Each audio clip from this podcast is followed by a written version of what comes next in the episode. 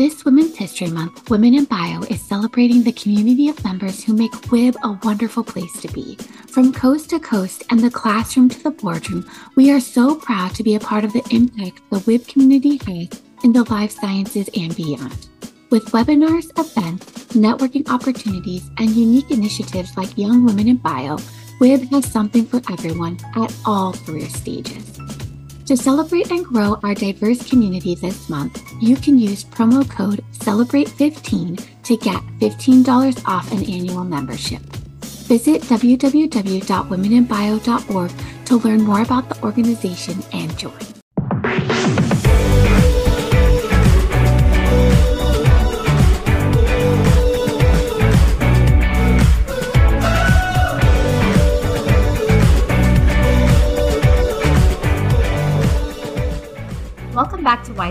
Podcast for women in STEM and education. I am Dr. Richa Chandra.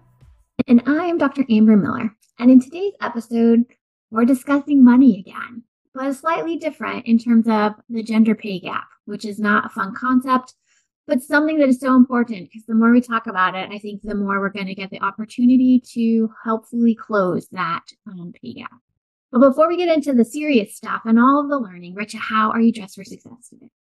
So my my lately my dress for success has been just keep grabbing the same articles of clothing on repeat out of my closet and like they're not even i used to have all my clothes like filed away well i do have them filed away by color and like you know shirts and tanks and, and sweaters and um, but then i have this like lower level which is just the repeat you know, outfits because I do my laundry and I just like hang it there and I don't have time to file it.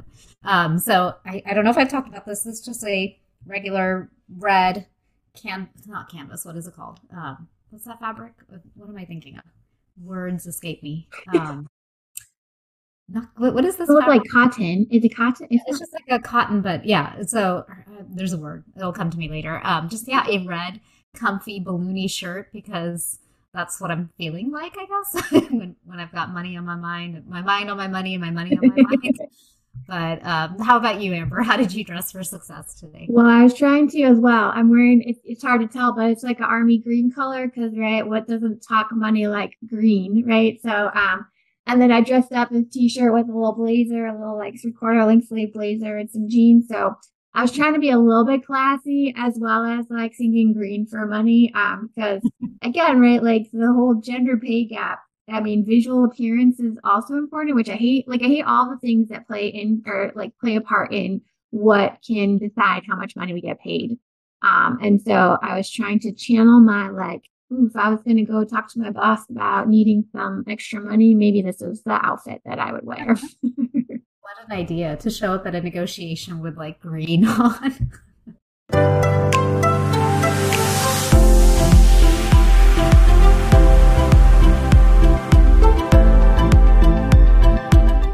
So happy to have Amii Barnard Bahn with us here today. She is a former Fortune Global 50 executive.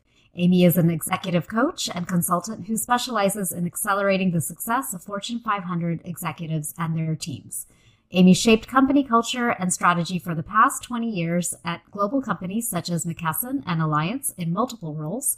Um, Amii has been described by Forbes magazine as one of the top coaches for legal and compliance executives. A contributor to Fast Company and Harvard Business Review, Amii is a member of Marshall Goldsmith's 100 Coaches.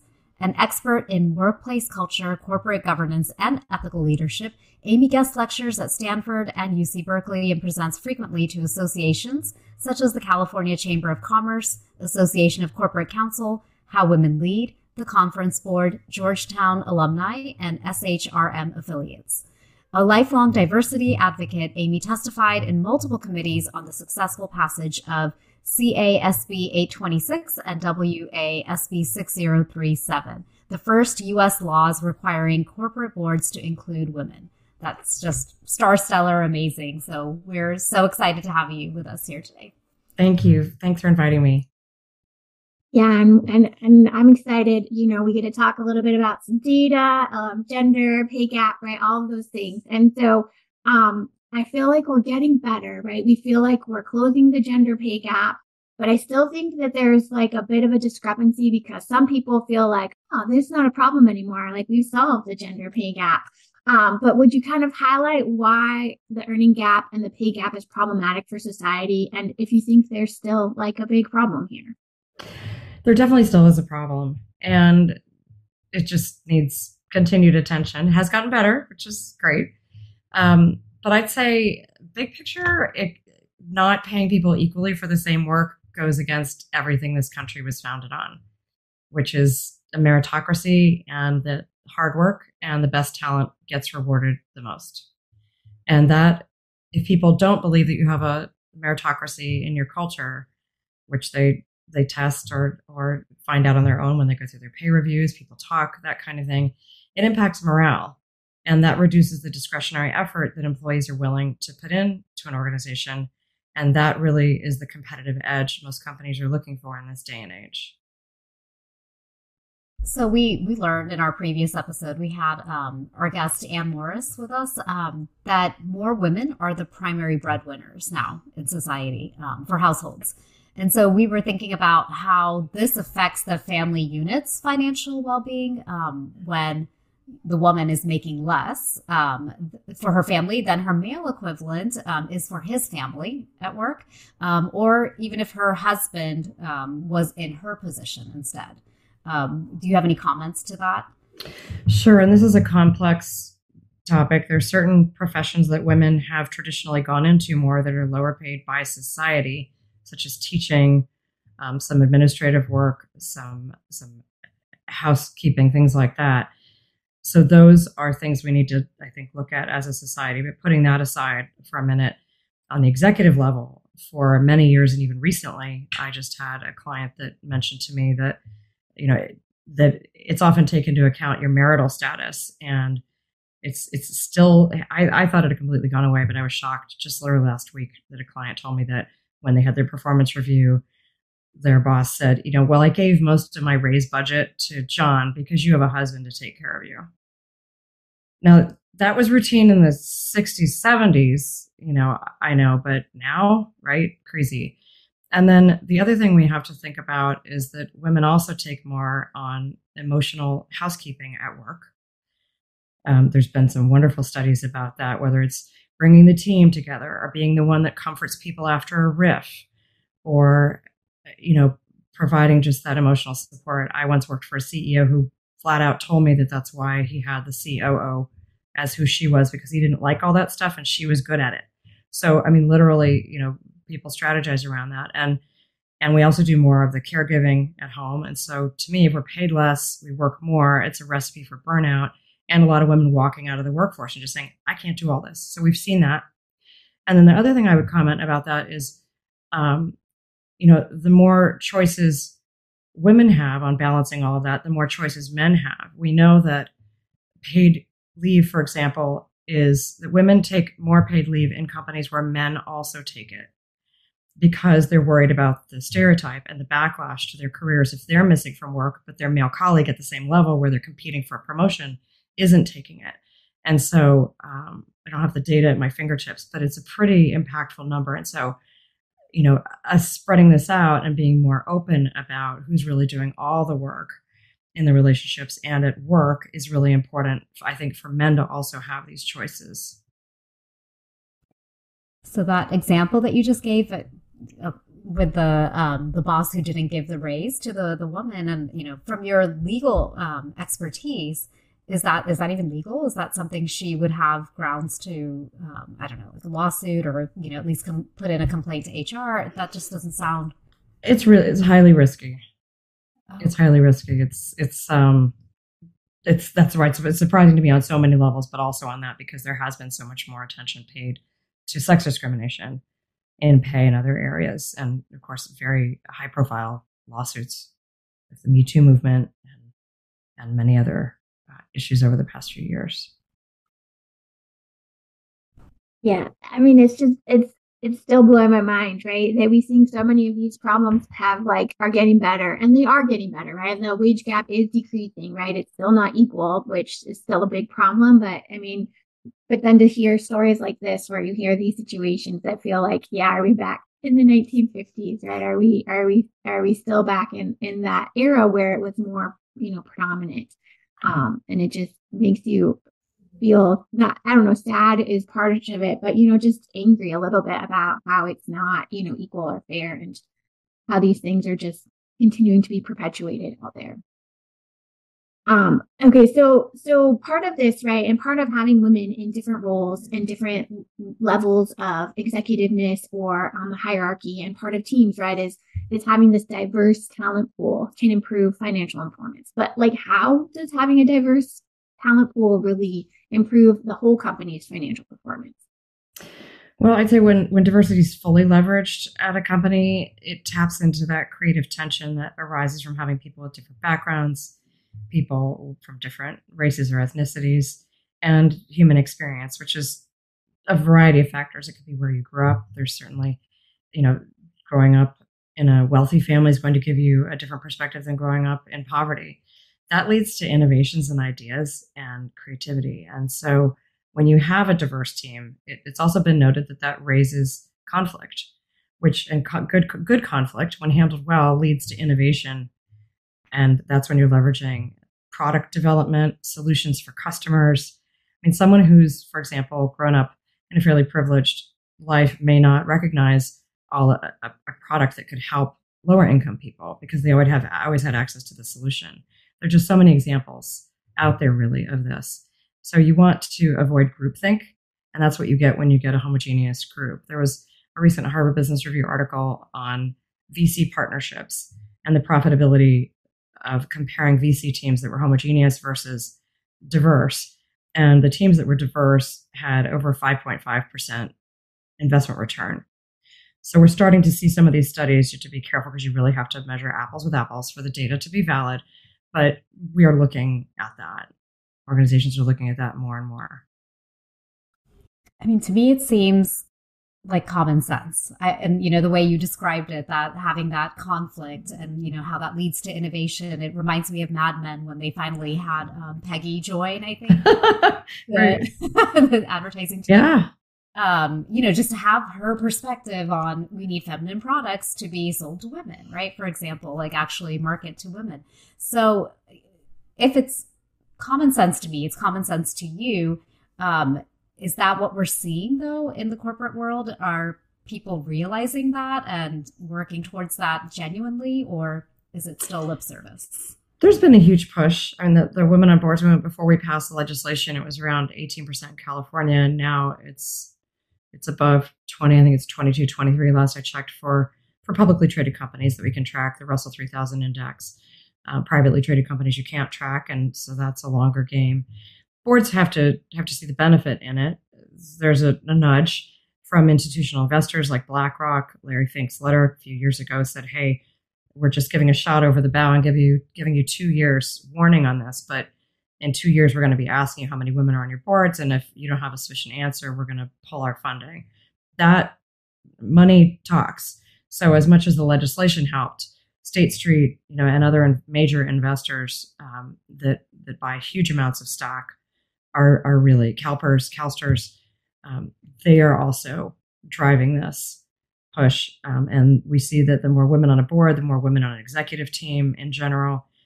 Um, so it's it's going to be interesting to see, and and I think my two daughters are growing up at a very different time than when I grew up, and there's still yet you know progress we made. I'd say progress in big cities, as usual, is and at very very large companies where they can put more resources into identifying diverse candidates, going to historically black colleges, for example.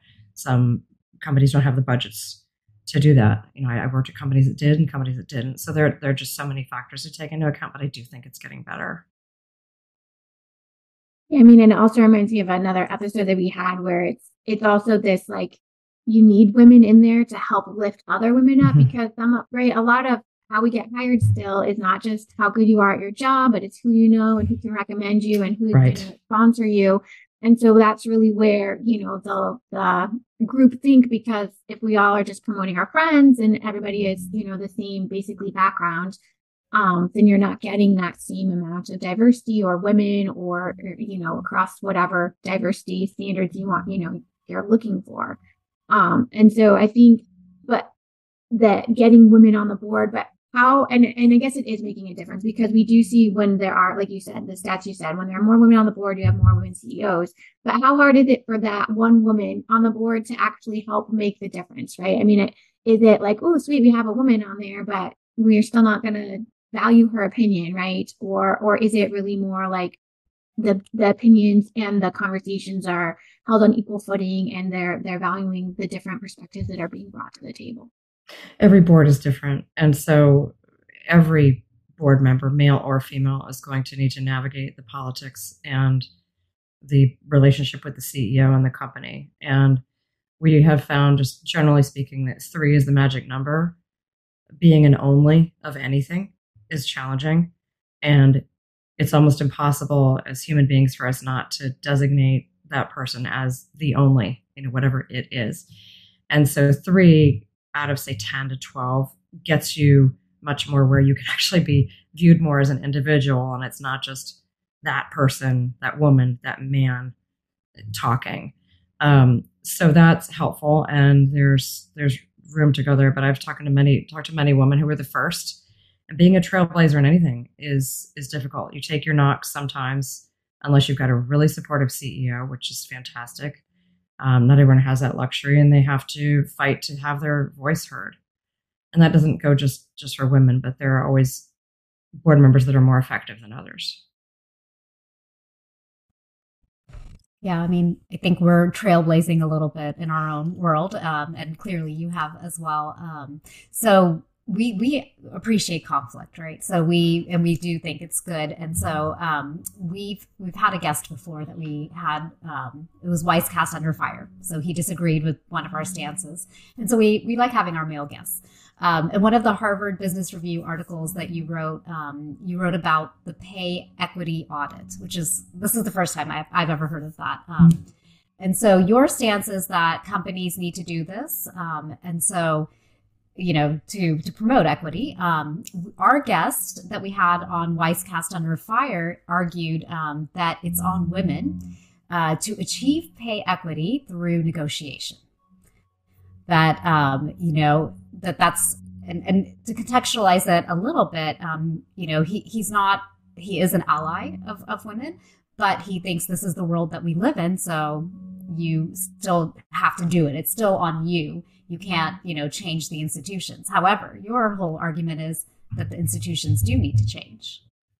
How do you respond to? Yeah, I would say having been a chief human resources officer and and a compliance officer responsible for legal and regulatory risk and a CAO, I think that I always felt as a leader that I had an ethical responsibility to treat everyone fairly, and that um, as I wrote about recently in a, in a different HBR article on retention bonuses, I think that you should pass the public printer test, which is if your if your team's salary was printed out and accidentally left on a computer, which used to happen fairly frequently, you'd and someone brought it to you, you would be able to explain with a straight face and feeling good about it what the differences in pay were and why.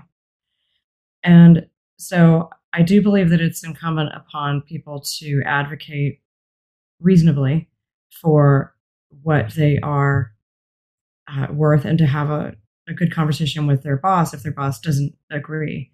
I've done a whole um, assessment on promotability index and written a book on that on how people can advocate for themselves. I think that it, however, is is both an inside and an outside job. I think the company, if they want to be viewed as a great place to work and fair, and they're asking employees to go above and beyond, which is happening a lot right now with with RIFs and uh, companies needing to double down on the impact of the pandemic and other things, um, you need to be able to say with a straight face that, that you're paying equitably and, and as a meritocracy. I do think that that women and and men um, should advocate for what they believe they're worth, um, and I offer you know ways to do that in, in several of my writings. Um, but there's also quite a lot of evidence that there is a likability penalty for women who come across as too aggressive for asking for pay. And so I'd be curious whether your guest talked about that, but how how women ask is actually a bit more delicate than how men get to ask. As as the main difference between men and, and women leaders that we see is that both male and female leaders need to balance two things assertiveness and approachability. The difference between the genders in general across cultures is that men can lean into their aggressive side more and still be viewed as an effective leader, whereas women need to lean in to their approachability more or they get penalized for the likability penalty. And there are many public figures and other people we could talk about who I think we've seen that with. And so that becomes challenging in salary negotiations.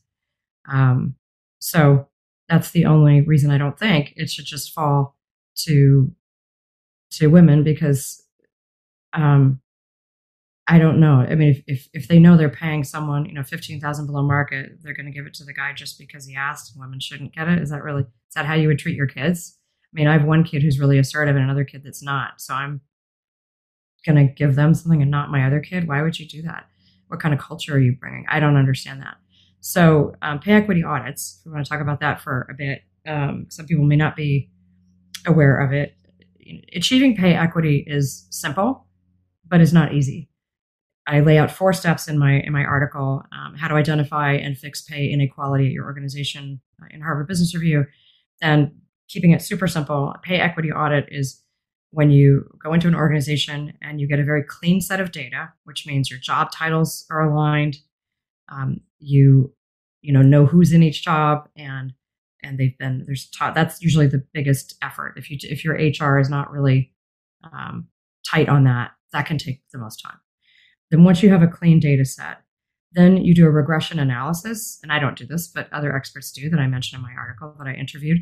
And that accounts for legitimate differences in roles. Like you could have five people with the same job title, job titles appropriate, but you could have someone who's been there 20 years, someone who's brand new in the role, someone who has their master's in that discipline, and other people who have a college degree, um, or who may have had other differentiated experiences, like leading a major project, right? So there are legitimate reasons for having pay differences for that job in that job category among those people. So you figure that out. What are the differences? Are they legitimate? Document it. And then you look at okay, for the ones that aren't explicable, then we look at the, we look at the outliers. Okay, what about this person who was hired? And this happens a lot. Um, I know from being in HR, people who stay with a company a very long time often it's unfortunately um, their pay doesn't age well. Like the old saying, you have to leave to get a you know a raise of ten to twenty percent. And so if you're a smart manager, you always know, gosh, I have to bring that person up. And sometimes I would go behind the scenes and lobby for that. I was like, there's no way with my pay budget I'll ever be able to bring this person up. It's completely inequitable. I wouldn't pass the public printer test. I'm not comfortable. Right. So you can try to do that. Some companies don't have the budget for that. So you have to for the next few years if your pay is out of whack at a company. This is why comp and HR is so important to get it right the first time, to not cave to the overly aggressive person, frankly, to your colleague's point of caving just because they're demanding it. What about the people that are already there that have been working for 20 years? How does that, that does not work well long term. Um, you, it's pay now or pay later, you know, in my opinion, because if you're going to pay someone new just because they're new and there's some hotshot coming in and you're going to not be fair, to put it nicely, to the person who has already been working there for a long time. How what, what you know what culture are you building? How does that feel? That doesn't feel good to me as an executive. It doesn't feel ethical. So, so I feel like it has to come from both, and you hopefully meet in the middle. It requires constant vigilance and constant management because of new hires, because of market pay. The difficult thing is when you do salary surveys and market pay, and the market pay goes down for a job. We often we always think you know salary is going to increase, but with AI coming and other things, IT has seen a huge drop, right? In the market, like 20 years ago, IT consultants were calling the shots, but I mean, look at the market now. So people have to look at it ideally.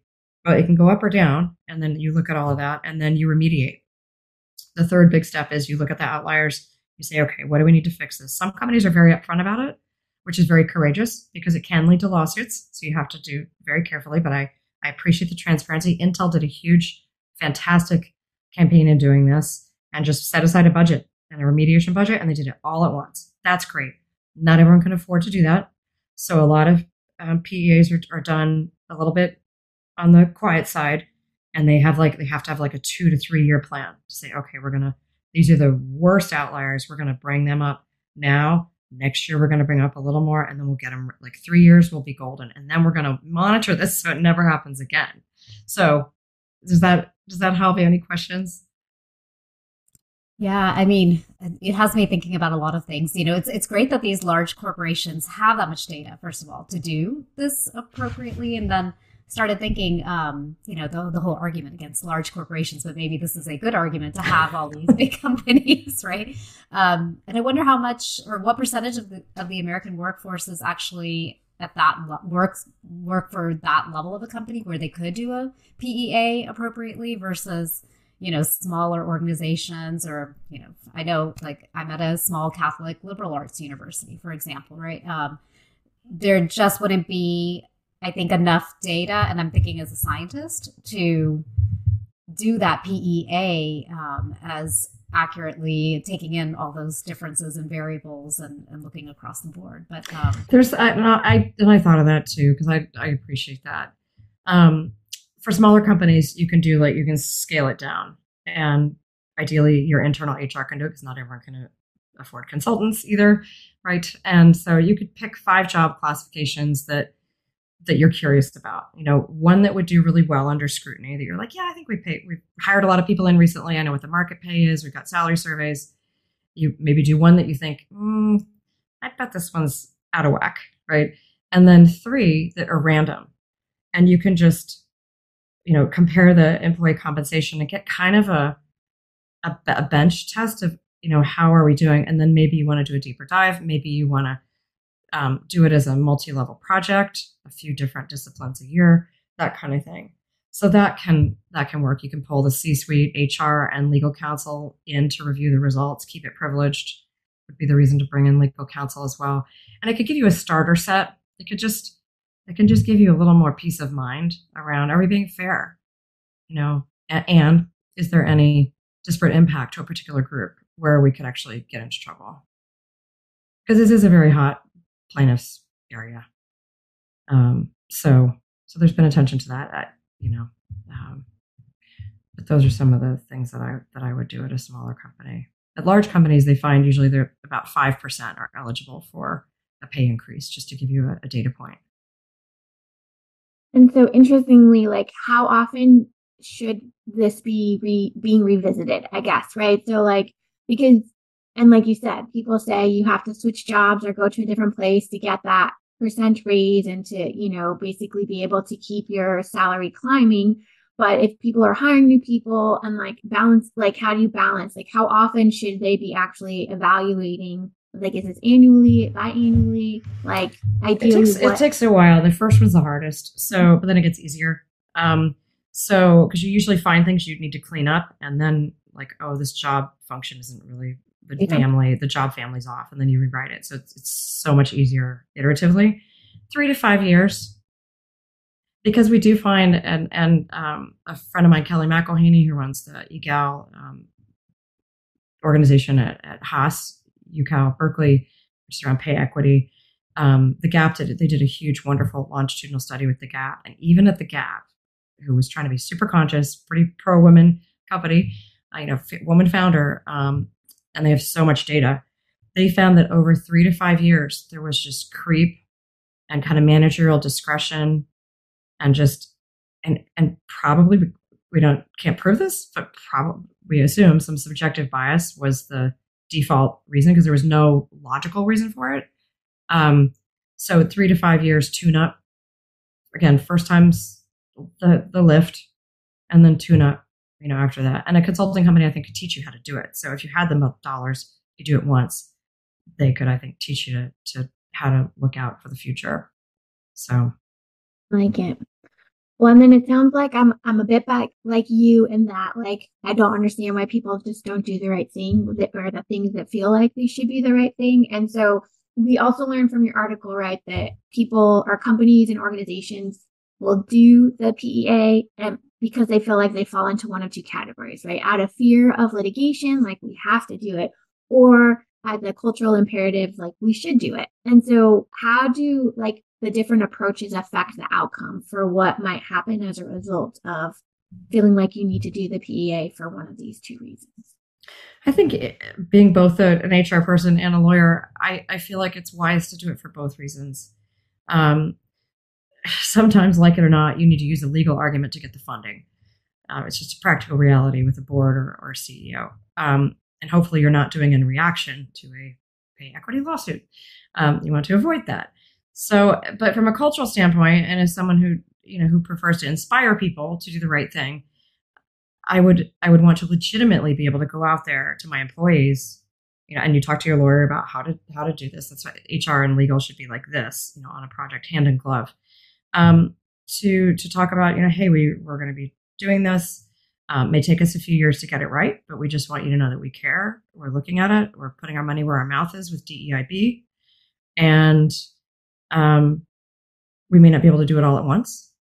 I think that's that's fair. You could you could cite your business. We just we just had a RIF, or or we you know our numbers have been low, or you know that executives have all taken a pay freeze and the CEO is not taking a raise. All the different things we've seen, and and um, I think people will appreciate it. So um, I, I think you know morale and just having a healthy workplace culture where everyone feels valued and respected and appreciated for their work is is so important. We've seen that with all of the job hopping. I mean, especially now that the the employment the employer employee contract was was broken a while ago, but a lot of the recent layoffs and how those have been handled in tech have been shocking even for me. And so I don't know what these employers think they're doing long term with Gen Z and other people who are going to be working way after I'm gone. But uh, they better be focused on this because they can no longer say, oh, come for the free lunch. We love you, or we care about you and your career. We're going to look out for you. And, you know, we're your family. I mean, really? Some places, some places are fantastic. Some places are run well and they do the right thing. But a lot have not lately, right? Letting everyone go on a Zoom call turning off their access before they even know they've been fired. How, how am I going to feel about you? You better be playing, paying me fair, at least. So this is absolutely foundational to me for the for the next generation of how you're going to treat people, right? Because are you going to believe all that stuff? I don't know. Makes me sad, but you know, because I don't believe in job hopping. I actually believe that to develop leaders, you need to eat what you cook, and that usually takes about three years. And especially to be a mentor and to to have advice and guidance and counsel from people, make a few mistakes, learn from them, have some great successes, learn from them. You can't learn that in 18 months. And I see so many resumes that are nine months, 18 months, and just like, wow, there's there's going to be a lot of there's just lack of depth. I, I, worry about the talent depth for the future, and part of this is, is keeping people, you know, and letting them see a pathway, and and having them trust you and so that that's really important to me. And this is super foundational. There's no other way to say, you know, we value the knowing you're paid equally to the person sitting next to you. Yeah, there's just so much there that you just had to unpack. I mean, with the, the layoffs right now, and I, I guess some of the people were on uh, parental paid leave that were were laid off from from what I've read, and that's you know, and the tech companies have been boasting about you know such great paid leave that you know um, they've been giving. So on the flip side, you know, when you were bringing up Gen Z, every Gen Z person I talk to, it seems like at least nine out of 10 of them are like, I don't want to ever have children. Um, and there's all kinds of ramifications from that kind of thinking, right? Uh, further down, um, downstream, I guess, when um, we're all old, you know, and we don't have that, that large of a workforce to support um, the economics. But um, yeah so you know just thinking about the fact that this episode right now is airing one day after um, our gender pay gap day right? Mm-hmm. um, what the american association for university women is um, reporting is that the present data shows that the smallest wage gap is for women aged between 20 to 24 at 89% um, and that this is this steadily declines for the increasing age groups up to 75% um, and I think you're already kind of touching on some of this stuff, but what do you think is contributing to that kind of decline? Well, we've done a pretty there the longitudinal studies show that we've done a pretty good job over time with more entry level jobs and jobs that can be more easily uh, quantified blue collar jobs. I think unions had a lot in that. Um, government, you you have in general more equity for pay in government and the military, and in more interesting. The age range you mentioned is I'm starting out my career, right? I just graduated from college. Where we see it start to really drop off is as women get higher and higher and higher, and, and also with BIPOC and people of color. So um, I think part of that is it gets harder to equate the jobs the higher you get. There's more subjectivity and who's going to be our CEO, who's going to be in the C suite um, as, as you go up the ladder. And the volume is, is lower. So we don't have quite apples to apples there. Um, that doesn't make it right. But that is my understanding when I've dived deep in it and looked at some of the gender data and people who have spent their lives doing this. That's a large part of it. I'm still just I'm just trying to take it all in, right? It's a lot. I was listening to another podcast episode on my way home today as you know, preparing for this and talking they were also talking about how like ageism also affects women a little bit more than men. Um, in terms of and and it's interesting because they were kind of talking about both sides of the spectrum. Like when you're fresh out of college, like you get a little bit of the patronizing, you're inexperienced, you don't know what you're doing, you know, kind of stuff. But then as you get older, um, you know, then they also don't take you seriously because you're old and you're not capable of doing like the things that you're you're supposed to do. So I didn't I don't know. It, I got a lot more depressed as I listened to the episode on the way home. Just oh, like, oh my gosh, getting older. You know, people don't take like they made a comment about a woman who was expensing, basically saying it was a business expense because she was a consultant. She was business expensing her hair dye because she felt like um, if she showed up as a consultant with gray hair, that they weren't going to take her as seriously and that she was as credible or as capable as if she showed up with gray hair. And that just like broke, I mean, it just breaks my heart a little bit because it's all the things I don't want to do, but it's things I hadn't really thought about until like I listened to that and really said, oh man, like I feel like we're just getting over the hump of I sound like I'm 12 still, but like I'm finally at a place where I feel like people are taking me seriously to only then fall back down as as you progress to an extent. It, i don't know if you if you think some of that also plays into into this um the the ends are the ends are tough. The, the book ends are tough. So i'd say in the in the i wore glasses as a young attorney to court because i was afraid that the opposing counsel which was almost always male would um try to you know i didn't want the new able to know how old i was. So i did that um so i can relate to that. And then yeah, now that I'm almost 56, I can tell you that it is interesting to be thinking about that. I I have many. It's a, it's a silent career killer. Um, if you and it's tough for women who want to get back into the workforce. Having the t- childbearing years a whole other challenge. I I've always been a working mom, and I had to uh, navigate that. I think I was able to do it. I'm very I'm very grateful. I had kids later after I got my JD, and that was very intentional. I wanted to have enough experience and enough power in my role by the time I had kids to where my credibility and my seniority wouldn't be questioned. And I could, you know, work from home on Fridays or leave and they'd know I was working every night and weekend anyway. Um, I had that privilege to be able to do that. Not everyone has that, and I appreciate that. But that was my strategy, um, and it worked. Um, it does get harder. My hope is that with the the trends in having less labor than we need for jobs.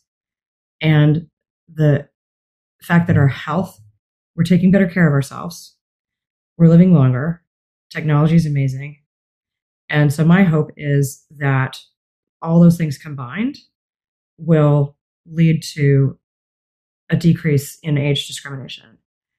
Now i think it's incumbent on people who want to live and work longer to stay up with technology I don't think companies, you know, will, will tolerate that. Um, the challenge is salary.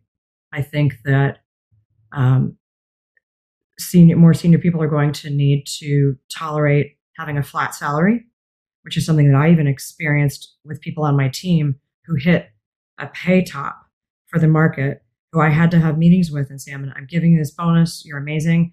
I can't, you're getting a zero pay increase because I need to bring these other people up and you're topping out to market. And those were very difficult conversations to have and keep the person motivated. So I do a lot of other things, give them stretch assignments, give them visibility to senior management, know what motivated them, you know, but those conversations already happen now. So I just see that moving up because the other risk, and this just happened to someone in my family last week, um, they've worked at the same company for 30 years.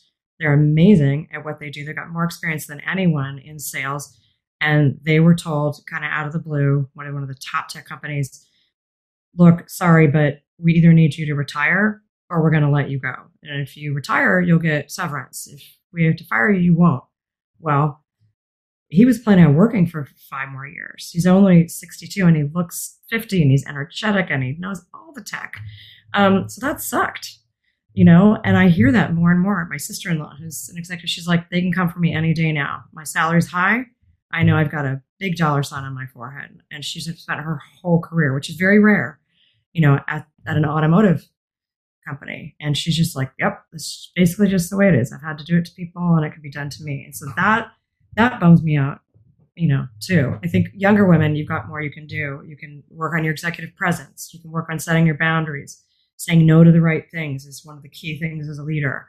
Um, you can have a wing woman back you up in meetings. That's a great strategy where if you're going into a meeting, you don't feel like your voice is being heard, you make a pact that if one of you says something, you back the person up. I love what Amber just said, says Richa, because you know it does this, this, and this. So you can be each, each other's echo chamber. Someone take if someone takes credibility for your credit for your response on something, you say, you know, Richa just mentioned that like 10 minutes ago. I'd like to hear what she has to say about that. Like, don't let them get away with it. You know, there are things that younger women need to strategies that you can implement early on to avoid that. It's interesting that you're giving us that perspective of the, the bookends, right? And the, the difficulties there. And, um, you know, so I feel like probably the sweet spot is the 40s. Because, and, you know, 40s think, are fantastic. right. Fantastic. Yeah, and the 50s have been fantastic too, I have to tell you. So, yeah, I think my husband was um, saying that I think it's in the 40s that you make those exponential um, moves with your your salary, right? I think that's that's what they say. Um, and, and for women, I, I don't know. I would have to look this up to you know um, understand like the childbearing years. If you like you, I, I, don't think I did it by intention, but yes, I had kids after PhD postdoc. Um, so in my 30s, um, you know, those childbearing years were also a time for me to negotiate my first academic salary, et cetera. And I've talked about this before that I didn't because I wanted to make sure that I added a year to my tenure clock. And I, you know, mm. was worried about all these other things um, that how am I going to do research while having a baby who, you know, my, my daughter had some medical issues at the beginning. So all of that stuff really influenced um, you know that that time period for me when i could you know compared to my male counterpart who you know bam was able to like negotiate with that assertiveness and confidence i had all these other things kind of pulling me down. Um, and now that i'm staying with the same you know organization i'm in my 40s i'm supposed to be making this exponential climb. It just feels like it's all tough in some ways but you know I, i'm glad to hear your perspective that you know maybe there is a sweet spot maybe coming up it's different at every phase in your life, and everyone makes hopefully conscious choices and trade offs. I would just always advise people to make them as much as possible conscious, like given the get. And the other thing I think as a working parent is having a solid partner that supports you is so critical. I could never have done this without my husband and his support. And there are times when one of you needs more, or one of you, you know, we have a his his mom has health issues now, so you know I'd be able to pick up some of the slack. It just it ebbs and flows, I think, in a good partnership, unless you decide, which is completely legitimate, that so and so is going to be the stay at home parent and the other person is going to make all the money. And I've seen that work super well, um, more and more actually for women being the worker. I have seven, several executive women friends where that became the deal. They never planned it when they got married, but the woman's career just like took off, or the man's career tanked in the market, you know, and they were a great father. And the woman was like, Well, I kind of love my job. So I, I know so many, I mean, they're not involved as a mom, but like the day to day is a lot, right? And so and what I love is just the freedom. And then, of course, gay couples, you know, tons of gender stereotypes have been ameliorated with that, which is fantastic. You know, you should choose based on desire, talent, patience, um, you know, all that it's it's uh, it's a fascinating mix. I just hope everyone has the choice. That's my wish for everyone. Man, I love, I love, there's been so many great nuggets. Um, and I guess we just want to end on a, a little bit lighter note. Um, and we're going to, um, so that we can get to know you a little bit better because obviously you're super fascinating and have done a bunch of um, amazing things. But we're going to hit you with some rapid fire questions. Okay. A bit more fun. Um, so I'm going to set the timer for a minute and Reach is going to ask you some questions. So we'll just see how, um, how long we can go for or how many. Okay. It'll be fun, whatever comes to your mind. okay. All right. So, what fictional character would you want to have lunch with?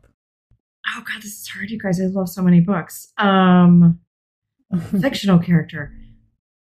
I would say one of the any one of the women in Isabel Allende's novels. Hmm. Perhaps the one from Daughter of Fortune. I'm forgetting her name right now, but she was a fascinating character for me, and I love Isabel Allende's heroines. Awesome. I like her. Scale of one to 10. How good are you at keeping secrets? Nine. Good, good trait in a lawyer. Nickname your parents used to call you. They they didn't. My friends call me Ames or Aim for short, even though Amii's kind of short, but but my parents it was Amii, and they're Southern too, so it was some Amii Barnard Bahn, like you know, got the full name sometimes. They were really serious. What's for dinner tonight? Um, we are having this yummy uh, pecan crusted chicken with with um, like spaghetti and stuff. It planned. Place you most want to travel. I am going to Spain and Morocco in April. So I'm super excited about that. My daughter's studying abroad in Spain right now, and then I've been dying to go to Morocco, and I'm going with a, a good girlfriend That'll for be several weeks. So yeah.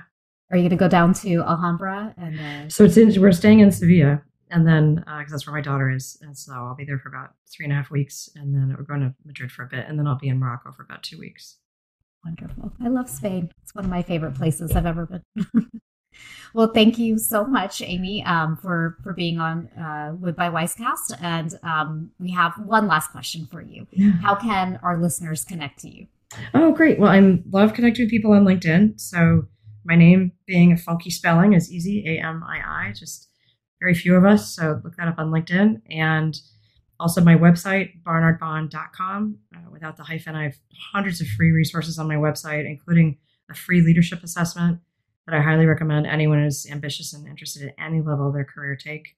And if you if people want to take it further, I have a guidebook that, that's available. It's a bestseller that a lot of companies and leaders and individuals have used that that's fun. And then I, I post, I have a newsletter on LinkedIn plus a private newsletter. And, um, and then I love being on podcasts and getting an opportunity to talk to wonderful people like you. So, And I just subscribed to your newsletter. oh, great. Highly recommend. well, thank you again. We really enjoyed this conversation. Thank you. Me too. Thank you as always for listening. Support WISEcast with a monthly donation to ensure great quality future episodes, where you can also donate to our cause using PayPal. Both are linked in the episode notes. And don't forget to share your love of WISEcast with all of your friends. I am Dr. Amber Miller. And I am Dr. Richa Chandra.